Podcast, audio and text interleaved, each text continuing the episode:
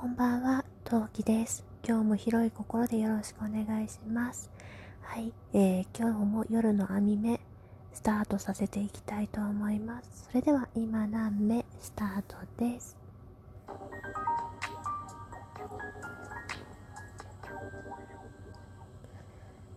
はい、皆さんこんばんは。今日も一日お疲れ様でした。えー、こちら夜の網目、このコーナーでは、えー 2, 年2周年500目を目指して冬季が1日1.5本配信を目安に夜、えー、寝ているチビの傍らでこっそりおしゃべりをしている配信となっております。ということで、いつもだと、あの、2メートル、3メートルぐらいかな、もうちょっとかな、5メートル、そんなないわかんないけど、まあ、それぐらい離れたね、とこでね、収録してるんですけど、今日は本当にマジであの寝ているチビが30センチぐらいのところにいるところで収録しているのでかなりこそこそ声での喋りになっておりますのでお聞き苦しい点がありましたら大変に申し訳ありません。はい。で、えー、今日一日をね振り返っていきたいと思います。今日はですねまずもうなんだろういろいろ考えて今日しかないねってことで、まあ、昨日言ってもちょっと冷静になればよかったんだけどとりあえず今日ですね、えー、次の雇用のあの絶対必需品アイテムをね買いにねちょっと車で行くタイプのあの行く距離の西松屋に行きました。でねちょっと失敗しちゃったのがなんかいつも西松屋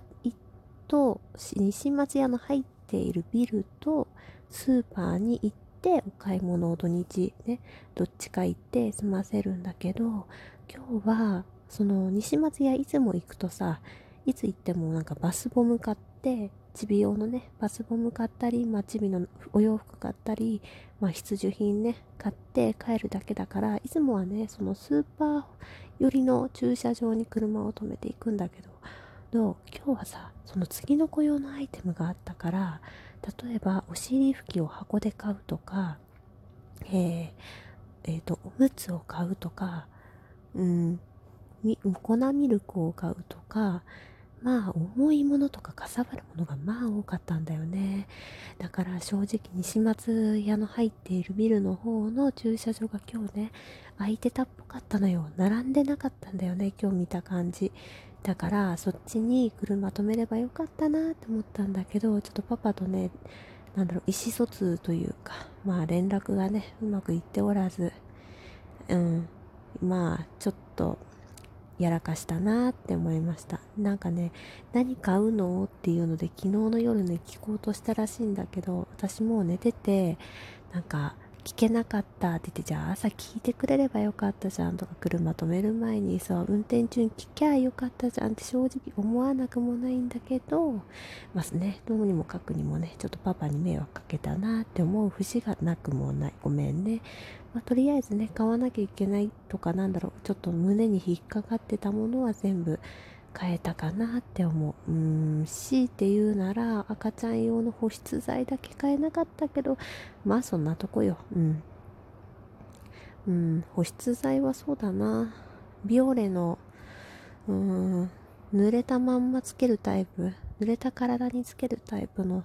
あの保湿剤あれを使おうかなと思ってはいるが果たしてあれは新生児に使ってええのかと静かに思ってる。まあネットとかで探せばねいっぱい出てくるからもうネットで買おうかなと思ってます。はい。あとはねまあスーパー行ったりお菓子の町岡っていうお菓子の問屋さんみたいな安売りのお店行ったりして、まあ、帰ってきてうん。でまあちょっとお友達とおしゃべりをしてお約束の時間があったからその時間から1時間くらいおしゃべりしてうん。うん。してあとはその後に私疲れて寝てしまいましてでポケモンの前くらいにようやく覚醒して立ち上がりご飯の準備をしてご飯食べてお風呂入ってでチビがどうしてもマリオパーティーをやりたいということでマリパをマリパを1時間やってないな45分まあそんくらいやってねえー、今やっと寝たところですはい。それが今日一日って感じなんだけども、パパがね、具合悪い具合悪いって言いながら、俺の土日はね、瞬殺で消えるんだって言ってね、隣でね、なんか、会社からの持ちこ持ち込みが持ち帰りの仕事をしてるんだけど、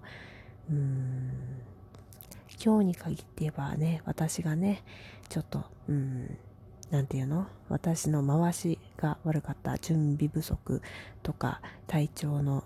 まあ、体まあ、まあ、いつも体調悪いんだよ、このタイあのタイミングに入ると。うん。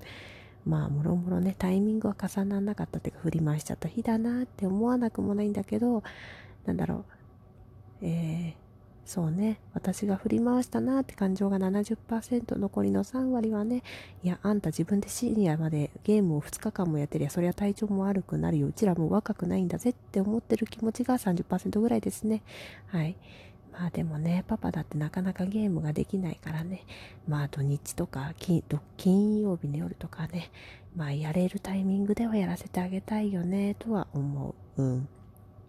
思うけど、思うけど、それとこれとはちょっと別かなとは思わなくもないけど、まあでもとりあえず私が振り回しちゃったなとは思いますね。はい。さて、えー、うちの子はですね、そう話は変わりましてうちの子最近ね最近っていうかもう半年ぐらいずっとあの子守歌で寝かせてるんですよ。うん、で最初はねシューベルトの子守歌を歌ってたの。シューベルトの子守歌多分版権どうなってんだろうえっ、ー、とね「眠れ眠れ」ってやつよ。あれね。うん。多分一番皆さんが知ってるオーソドックスな子守歌ね。あれをね、歌ってたんだけど、飽きちゃって。あの、シューベルトの子守歌自体はすごい長いんだけど、基本的に私が覚えてる歌詞として、サビっていうのかな、あれ。うん。サビか、あれ。まあ、一番メジャーのさ、眠れ、眠れのとこしか知らんからさ、永遠とさ、その、えー、うん、多分5小節ぐらいわかんないや。まあ、うん、J-POP とかもポップスで言うならサビのとこぐるぐるぐるぐるしてたんだけど、私が飽きちゃいまして、で、その後になんかいい寝れそうな曲ないかなと思って、今割と歌ってるのがカードキャプターさくらのあの大道寺智代ちゃんが歌ってるあのキャラソン。一番最初にテレビアニメーションの方で出てきたキャラソン「あの夜の歌」っていう曲があるんですけどあの歌っちゃうとあれなので皆さんググってください。えっ、ー、とねちょっとね歌詞だけね言うね。夜の空に瞬く遠い銀の星みたいな歌詞のやつ。えっ、ー、とね、何話だったか忘れちゃったな。忘れちゃったけどね、クローカード編の、えー、ソングの回で歌ってた、えー、曲ですね。あれをね、歌ってます。あれは小学校の頃から大好きな曲だったんで、歌詞がね、見なくても歌えるんですよ。もう暗唱できちゃうんですよ。暗唱っていうのかなこれ。わかんみ、まあ、とりあえず歌詞を見ずに歌えるのね。でも最近ね、それも歌いすぎて飽きてて、で、割と歌ってるのが、えー、優しい、優しさの種。これは、えー、とね、えー、これもね、ともよちゃんの方のキャラソン。何のカードの時だったかな？ボイス？いや、あれはともよだな。えーと、何の回だっけ？忘れちゃった。けど、とりあえずともよちゃんのキャラクターソング、えー、優しさの種はね、えー、寂しい時にはぬくもりを探して、遥かにたどるよ、懐かしい記憶を。っていう歌詞のやつです。探してみてください。いい歌です。でもこっちの方がね、歌詞がちょっとうろ覚えでね、結構ね、あの、うん、くたくたしてる。途中でラララとかになる。うん。で、チビこの歌も好きなんだけど、最近一番ハマってるのが、もう全部クランプ作品で恐縮なのでございますが、えー、小バトの、えー、キャラクターソング、小バトちゃんがね、あの、歌っていた、明日に向かう日だっけかな？明日に向かう日だっけかな？忘れちゃった。なんかそんな感じのタイトルで、えー、っとね、えー、テレビアニメ本編では小鳩ちゃんが赤ちゃん、泣いてる赤ちゃんに、あの、夜泣きして困ってるおばあちゃんがいるんだけど、そのおばあちゃんから赤ちゃんを抱っこさせてくださいって言って受け取って、その歌を歌うと赤ちゃんが泣き止んで眠りにつくみたいなね、あの、シーンがある曲なんだけど、それをね、最近歌ってるんだが、いかんせん、小鳩はあまり見てない上に、あの歌詞が長くってしかも新曲だから覚えてなくって歌詞見ながら割と歌ってますね、うん、だからね夜ねまあ4曲だけどほとんど毎晩カラオケ状態で過ごすことが多いです。はい。だからお腹の子はきっとね夜の歌をガンガンに聴きながらねえー、聞いてるはず、うん？対響的には聞いてるはずなので、うん、生まれてきてなんだろう夜泣きしたら夜の歌歌って実況見聞違う。ななんていうの実況見聞ってさ犯人とかさなんだろう殺害とかそういうやつだよね。やばいやばいそうじゃないそうじゃない。なんか怪しい方向性に行ってる。あの検証してみたいと思います。さて本当に寝るのかみたいなね。検証をねしてみたいと思います。というわけで夜編みここまでにしたいと思います。聞いていただいてありがとうございました。また明日お会いしましょう。またね。何名